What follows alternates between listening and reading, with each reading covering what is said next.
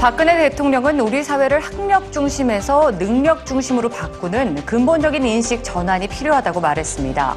박 대통령은 오늘 청와대에서 주재한 대통령 직속 청년위원회 제6차 회의에서 요즘 청년들이 가장 힘겨워하는 문제가 일자리라며 이같이 밝혔습니다.